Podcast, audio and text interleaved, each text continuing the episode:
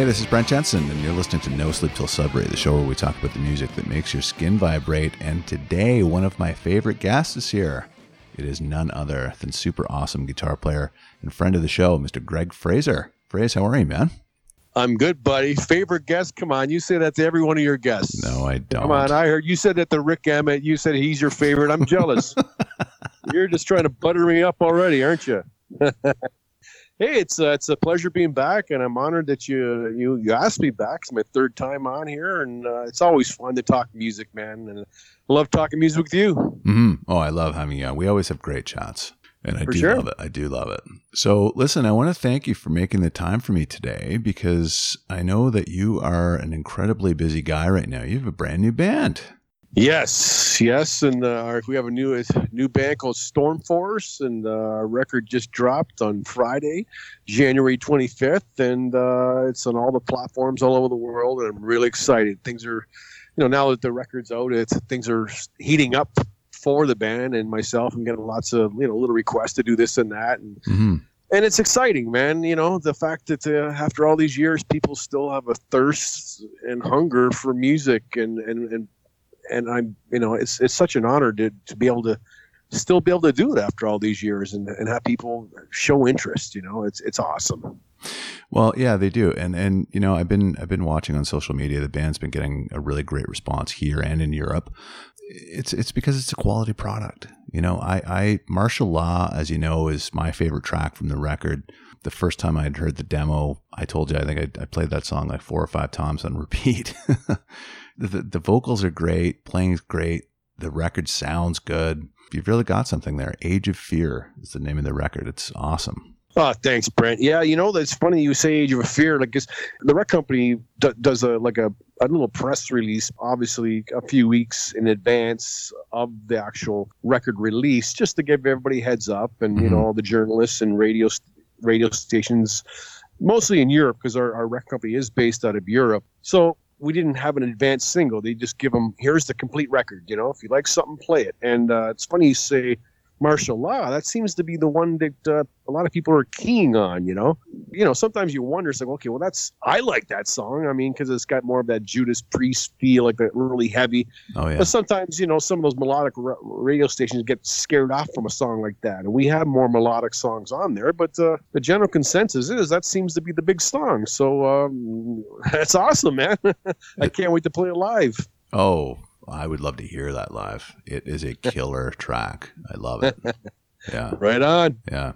So listen, so the, the record's out. Are you going to be touring behind the record at all?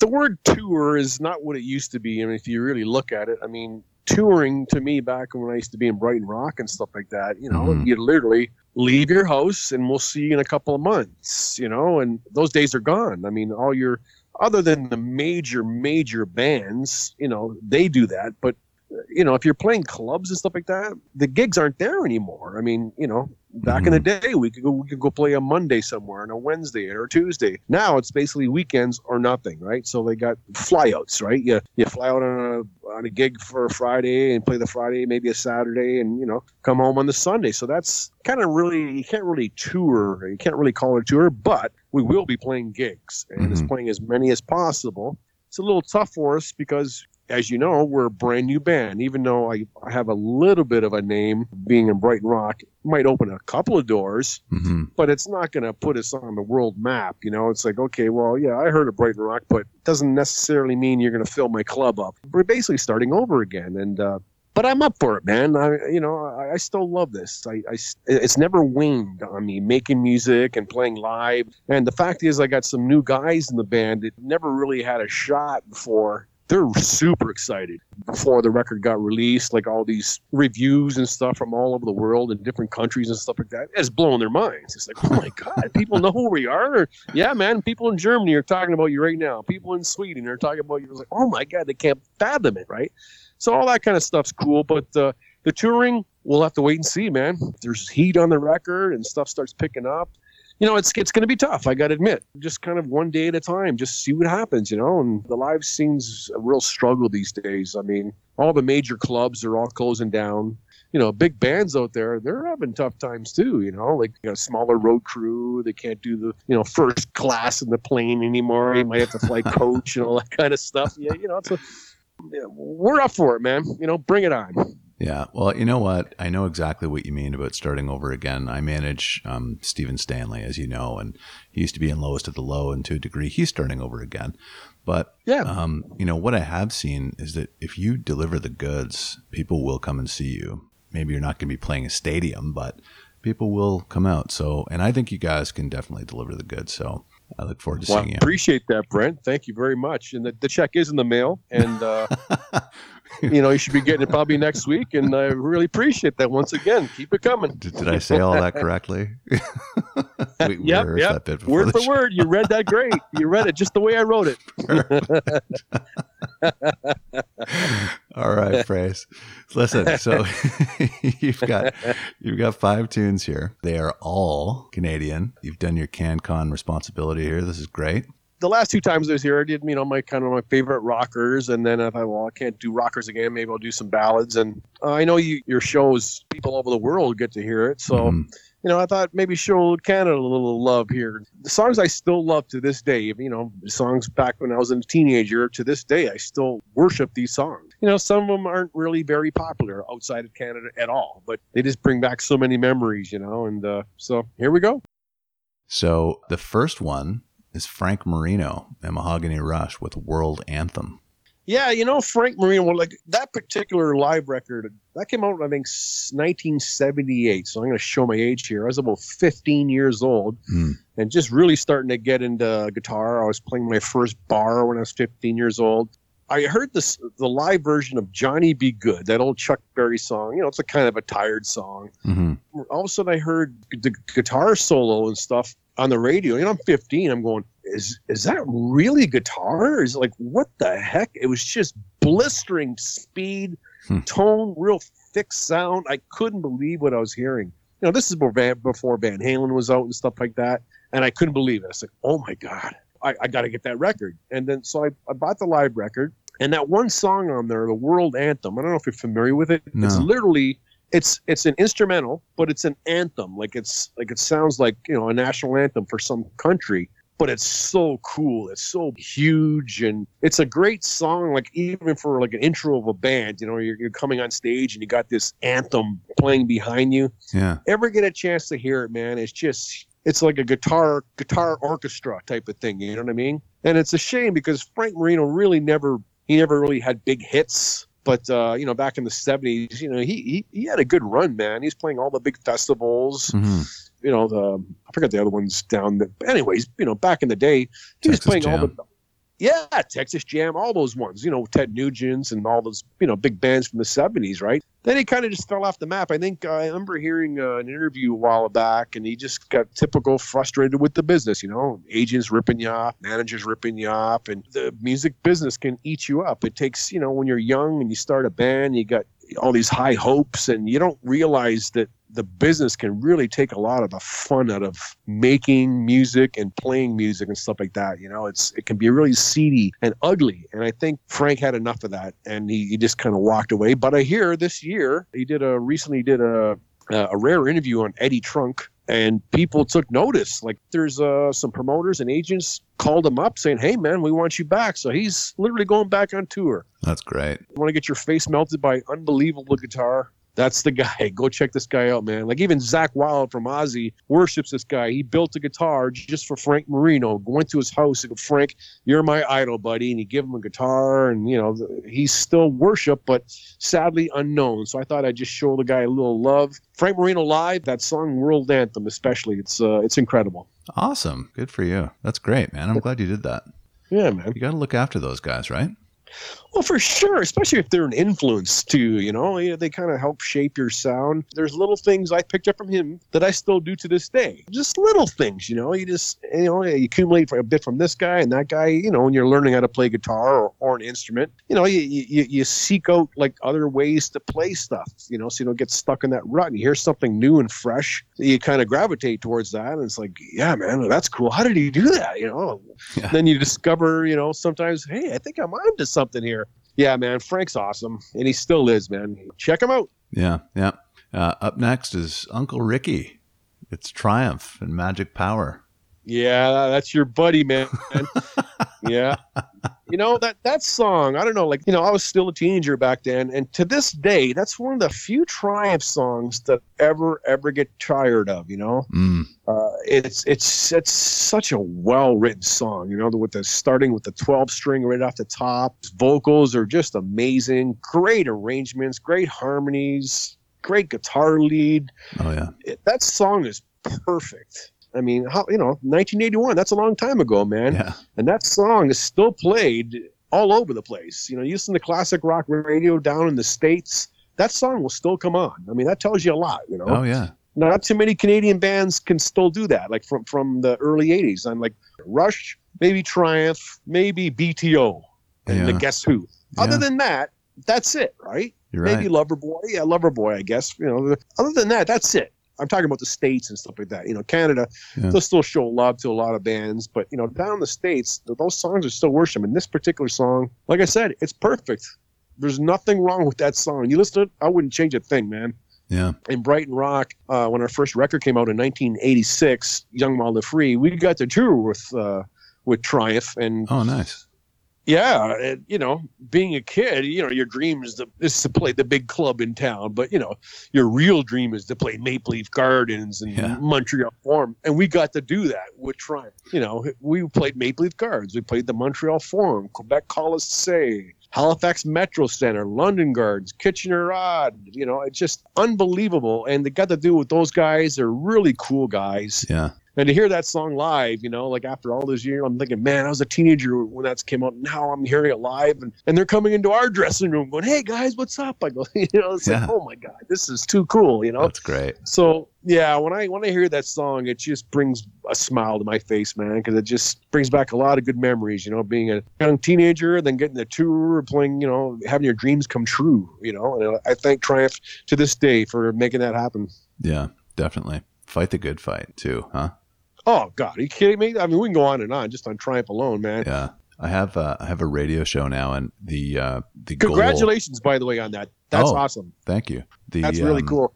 The goal is to avoid playing greatest hits, which is like my dream, right? so, Deep cuts. oh yeah. So I played uh, on the first show. I played Allied Forces by Triumph. It's fantastic. Oh, that's great.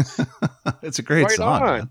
Yeah. I, I wish more stations would take a little risk like that. Like even if you listen to satellite radio and stuff like that, hmm you know, they'll, they'll you know, you listen to whatever the rock station on satellite radio. They don't have any agenda. That's right. They can just play whatever they want. They play Thin Lizzy. They'll play Boys Are Back in Town and Jailbreak. It's like, are you kidding me? I know. Come on, man. Play some deep cuts, you know? Yeah. And that's great that you can do that, man. So, like, your show, is it going to be all deep cuts or are you just Oh, going to yeah. kind of play around? No, it's all. I don't. I they let me play what I want. It's Hunters Bay Radio, but um, Nice. yeah, they let me play whatever I want. So it's hilarious. I mean, CanCon, you got to play fifty percent Canadian stuff, but that's fine. For So, sure. Right. yeah. Yeah, man. Yeah, Allied awesome. Forces. Yeah, it's great. It's Johnny Fever. Oh, yeah. Yeah, Right on. yeah. All right. So your next tune here is Goddo and Anna Yeah, you- there you go. I, I put that on there just for you. Come on, bigger radio announcer. Let me hear you announce this. Okay, ready? Starting now. Go. Anna Canna, Panacana. So walk on. How did I do? I think that's pretty close. I couldn't say it any better. That's for sure. So yeah, that's a. Anacanna Panacana is the the beginning of this tune, and it's kind of like an instrumental bit, right? that's the intro and that's the intro they play live Mhm. so when i was 16 years old that was that was the first recording that's when i quit high school to go on tour Hmm. never looked back Mhm. and uh, the first recording act we ever opening for was Goddo. We played at Uncle Sam's. It was on a Sunday. Yep. And that intro came on. I was kind of familiar with them, but I, I didn't really know too much. I remember the name and stuff. And then, you know, the lights went down, the crowd started going nuts, you know. So you're, you know, I'm looking around, okay, what's happening? And that intro started, and it's got this real suspense. It just keeps building and building and building and building Mhm. it's the ultimate intro for a show. And then bam, the band kicks in with that song, So Walk On. Such a cool song. Yeah, it's it's the ultimate intro, especially for Goddo. I mean, and then I from then on I was I was hooked. And then Gino Scarpelli, the guitar player, I worship that guy, man. You know, back then, you know, when you're 16 years old, you know, even though you think you're a good guitar player, you don't really have a lot of stage experience. So when you get on stage, you know, all the lights in your eyes for the first time, people are Mhm. looking at you, and you, you get really nervous and cautious. Yeah. You kind of just kind of keep your head down and go, okay, I, I can't make any mistakes. I don't, you know, forget trying to, you know what I mean? You're, you're so afraid Forget you're going to make a look cool. Yeah, you're just hoping to get through without making a mistake, you know, let alone trying to have any kind of stagecraft work in the crowd. Then you look at Gino Scarpelli, he's just got this swagger up there. He's, you know, flexing muscles, pointing out to the crowd. It's like, man, look, this guy's the ultimate rock star. Look at this guy. He had great hair. Yeah. You know, he had, he had the guitar really, really low, and he just owned that stage. And it just, oh, so I was hooked. And then, you know, from then on, I mean, I remember times we'd have a, I'd have another original band a little bit later, and we'd use Anna Panacana, whatever that's called, as our intro tape Oh, that's funny. just to create that suspense, you know. It's like God, you can't touch it, man. Yeah, so uh, God, I've I've probably seen them more than any other bar band, you know, over the years. Just every time they come around, I go see them. They're they're a fun band, great bar band, great beer drinking music, you know, just good old rock and roll at its finest, you know. yeah, nice. Uh, Streetheart, man. What kind of love is this? Is next. If you were to ask me my favorite underrated Canadian band, it's got to be Streetheart. You know, I I, know they're big out they're they're big out west and stuff like that, but they never really made a dent out east. You know, in Ontario, and you know, the band itself is is incredible, and it's a shame. You know, they they, they never really got got their the respect that they I think they deserve. Anybody out there listening to this right now, if you never really heard of Streetheart, just pick up their greatest hits Yeah. when I was uh, 17 years old, Back in Black came out with ACDC, you know, and of course I was hooked. Like, oh my God, I hear this. They came to Maple Leaf Gardens, and it's like, well, gotta go. Who Mhm. opened for them was St- Streetheart. So No that was way. the first time I got this. Yeah, so Streetheart opened for the Back in Black tour, Wow. and uh, I thought, wow, these guys are great. They're Canadian. No way. So then I kind of, you know, after that, I just delved into them and I started picking up all their stuff, and I never got to see them after that. You know, they were supposed to play the Rock Pile in Toronto. yeah. I'm going to that for sure. Next thing you know, it got canceled. Not enough tickets. It's like, are you kidding me? Yeah. Really? They should be as big as Loverboy and you know Oh yeah. Max Webster and all these other bands, you know. But oh, West they still have a lot of respect because that's their home turf. I think they're from Saskatchewan, but you hear them every once in a while on classic rock radio. But it's a shame, you know, because that band's incredible. Really is, you know. Yeah. Some of the guys from Streetheart actually left uh, to join Loverboy. Was who the bass player? He plays with Loverboy, right? Yeah. Matt Frenette, I believe, was in Streetheart. That's right. Yep. Um, and Paul Dean. Paul Dean was the original guitar player. That's right. Yeah. So they left Loverboy. to Yeah, join. he, well, he got fired. He got fired. Oh, who? Paul Dean did? Paul Dean got fired from from uh, Streetheart, and he goes, Oh. "Well, I'll show you." And he forms Loverboy. He became, you know, so he got the last laugh, I guess. You know, yeah. yeah. I've always loved Streetheart. Like they're probably, I would say, them and and Prism, two of my favorite classic Canadian bands. Oh, for sure, for sure, man. That Prism, the, the, the singer, he didn't he die? Yeah, it's it was a crazy Okay. story. He uh, he died on Christmas Eve. He just really quick. He um he got on his bike on Christmas Eve, going to his buddy's house, and he wiped his bike out, just like a ten speed bike. You know, it was snowy and icy and everything, and he hit his head. He uh, he got arrested. He did something.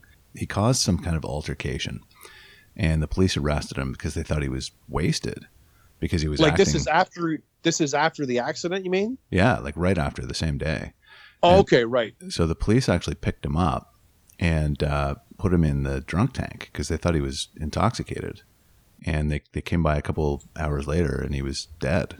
But he, he'd suffered a, an, an aneurysm due to the fact that he hit his head on the pavement. Yeah. Oh my God, really that's terrible. awful. Yeah. Super talented singer, Ron Tabak. Oh yeah, man, crazy singer. Had those really, and I think if I'm not mistaken, Bruce Fairbairn was the drummer, That's right. Yeah.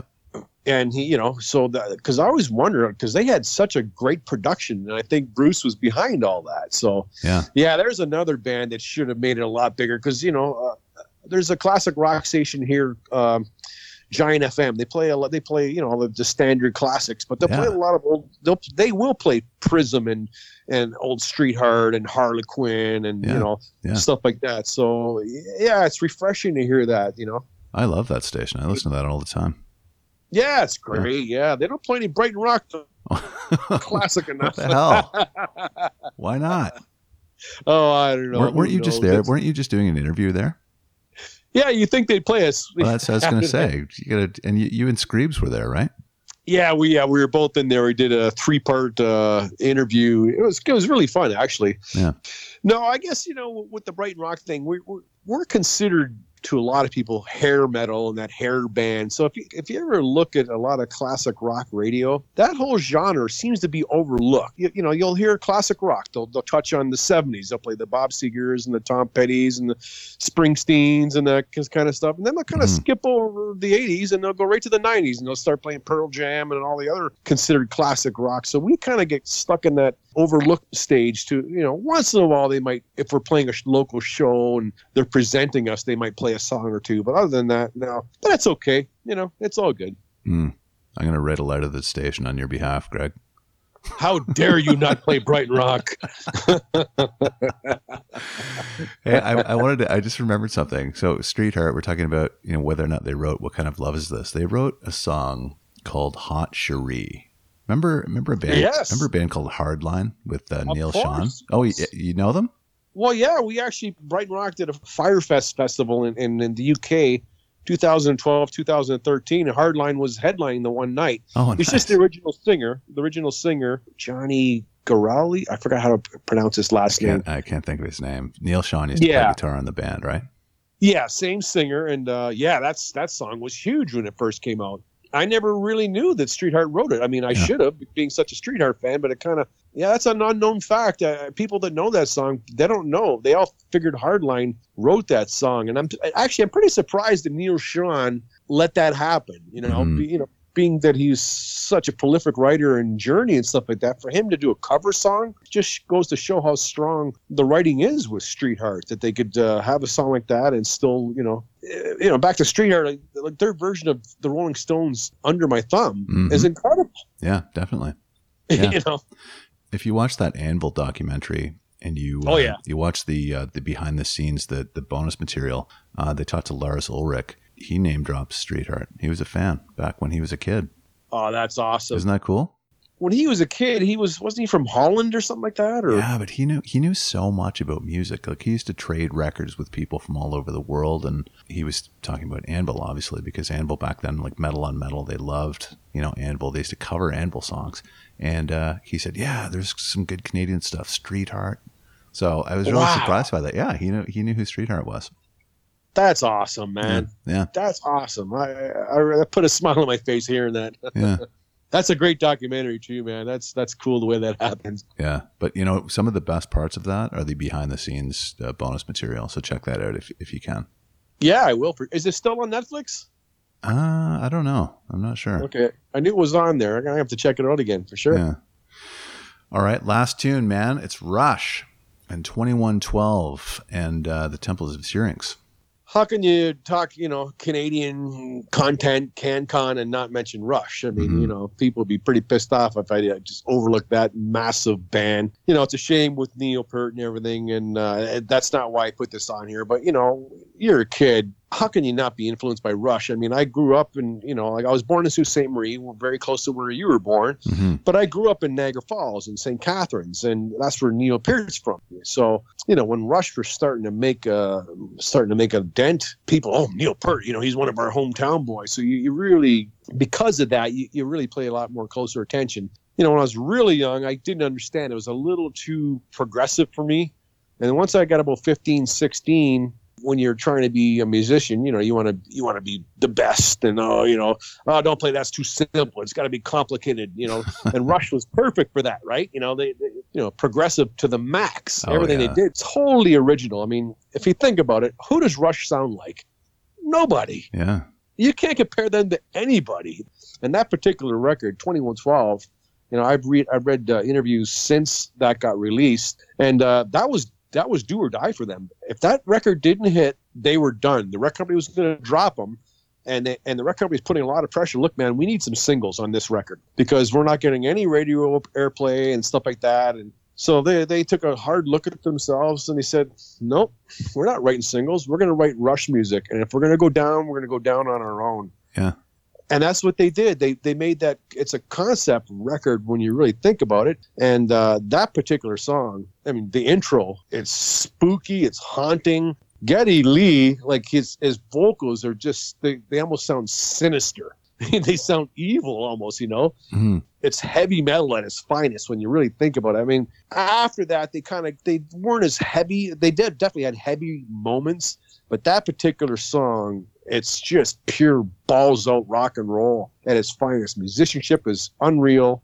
Nobody has that kind of vibe anymore. The real progressive hard rock sound Mhm. uh, it's a shame because it's you know there is still an audience out there that I think might get into it. I mean, I sure would.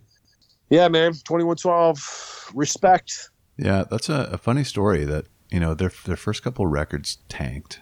You know, they were told that if the, if this album tanks, then that's it. And they went on tour and they actually called the they were joking around and they called the tour the Down the Tubes tour because they, they assumed that this was it. Like they were done. And they just and you know, they said after the cool thing was we didn't really care because we thought we were done. So we weren't really kind of self aware and we just did this. It hit. Everything turned around and we were like, oh. And then they started the funny thing is they started writing shorter songs after that. And then those also hit, you know, like Tom Sawyer and, and Limelight and Spirit of Radio and stuff. Yeah. So just a, Yeah. a really, really funny story. The Down the Tubes tour. Wow, Yeah. that's funny, man. Wonder if wonder if they actually had T-shirts made. Rush, the hey, that'd be great, man. Well, another funny story. They're they're funny guys. That my favorite Rush tour story is when they toured with Kiss and Ace Frehley and uh, Lifeson used to love each other. They hung out all the time because they made each other laugh. And Right. uh, Frehley loved when Lifeson would come in his dressing room. He he used to wear this paper bag over his head with the eyes and the mouth cut out, and he would smoke a cigarette through the paper bag. And apparently, Alex would. yeah. Yeah. Okay. and that, that would just make Frehley laugh his ass off. Like he, he couldn't breathe. He was laughing so hard. And he did that to him all the time. Oh, that's incredible. yeah, it's it's funny, you know. Like I, I, I got asked in a recent interview a while back. Uh, being that you get a little success, you actually get to meet like rock stars and stuff like that. You know, Yeah. people you worship and stuff. And you know, like, who did you meet? And I'd say who I'd met. And you know, "Eh, were they all cool? I say, yeah, they're all cool. Well, who wasn't so cool? And I hate, and I hate to say this, but the the one person that when I met definitely wasn't impressed was Geddy Lee. Really? Yeah, I was 19 years old in a band called Lennox. This is bef- the band I was in right before Brighton Rock. Mhm. Uh, we were making a record by Mick Ronson. I think I might have told you before. yeah. Yeah, at uh, Phase One Studios. So Mick Ronson was producing us. I'm 19 years old. It's my first record, a dream come true. I haven't met any rock stars before, so Mick Ronson itself was like unbelievable. Yeah. But uh, I don't know if you've been to Phase One. There's two studios, Studio A and Studio B. So you share the same lounge. So if you you know if you get sick of hearing the snare drum for an hour straight, you go out in the lounge, watch some TV, and there's a kitchen. So I'm sitting there watching TV, and and all of a sudden I see this guy walking f- from down the hallway towards the lounge, toward the kitchen, like right in front of me. I go, "That's Geddy Lee? No, that, that can't be Geddy Lee, right?" But he had this when he had the long straight hair, and you see that nose kind of just peeking out, right? I'm going, Yeah. that's got to be Geddy Lee. Let me just walk in to see what's in the fridge. So I walk in the kitchen right where he is, and I open the fridge, look over, and go, that's Geddy. Oh my God, it's Geddy Lee. So I go to my keyboard player and go, Fred, you got, I got to get a picture of Geddy Lee, man. He's standing right there. Like, unbelievable. Yeah. It turns out he was uh, he was there producing a band called Boys Brigade, but that's what he was there for. So I said, Geddy, man, big fan, man. Any chance I can get a picture with you? you know, you know, and he looked at me like, "Oh, for Christ's sakes, really?" Like he didn't say that, but that was the look on his face. Oh, Like wow. this- Yeah, it's like he just wasn't in the mood for this. I guess Neil Peart was like that a lot too. Like he didn't really like uh, people fawning over him, you know. Yeah. Hated it. Yeah, they get really uncomfortable. I kind of understood that one time he said, Neil said, uh, have you, have you ever been in a restaurant and it happens to be your birthday and you're eating dinner and, and all of a sudden the waitresses all come over and they go, Happy birthday. And everybody starts singing and everybody in the restaurant looks at you. That's what it feels like. You, you know, you, you feel uncomfortable. You want it to end quick. Ah. That's what he that's what Neil feels like all the time when and I don't know if Geddy was like that. I don't know if that was what he was feeling, but he wasn't he wasn't impressed at all. He was Oh. and I didn't care. I said, I don't care, man. I'm getting this picture one way or another. so I got the picture. You see me smiling ear to ear, whatever, and Geddy is just kind of like get it over with, like not impressed, right? so that's my one my one chance of meeting any of the guys in Rush. But uh, even to this day, I still worship those guys, man. They're gods. Oh yeah, for sure. Well, listen, man, that's the end of your list. Thank you so much. Another great chat. such a blast talking music with you. You know, it's uh, it's great when there's you have people you can talk music with. You know, and uh, yeah, anytime, man. I, I could go on forever. I mean, I'm sure I've, I listened to all your uh, other interviews, all the all the guys, and it's the same thing. You're you're really good at doing this. You know, you Oh, make it thank you. easy and comfortable, and uh, Thanks. you know, it it's doesn't doesn't seem like an interview, and it doesn't seem stiff. It just feels loose, and uh, sometimes that gets you into trouble because you figure you forget you're being recorded, and you start start saying stuff. It's like, oh no, did I just say that? Oh no. but it's all good, buddy. Awesome. Well, thank you, man. I always enjoy speaking with you. As I said, you are one of my favorite guests, and I'm, I don't say that lightly because we do have a great rapport. We we always have a lot of laughs. We we have great conversations off air too, which is Yeah, always a lot of fun. I'm always rooting for you, man. I was a fan of yours when I was a kid, and I'm still a fan now. So I me- appreciate that, man. Oh, you're welcome. I'm uh, I, I'm going to be watching the new record to see how it does, and you know if you guys play anywhere around here, we'll be in touch. But uh, I'd love to I'd love to come and see you. Oh, for sure, man. Yeah. Uh, you're definitely you're on the list. Uh, that's that's a given. So count count yourself in. All right, man. Thank you very much. This has been No Sleep Till Sudbury with Brent Jensen and my very special guest, Mr. Greg Fraze Fraser. Till next Cheers. folks. Take good care. Brent Jensen is the best-selling author of No Sleep Till Sudbury, Leftover People, and All My Favorite People Are Broken. All titles available in stores and on Amazon worldwide.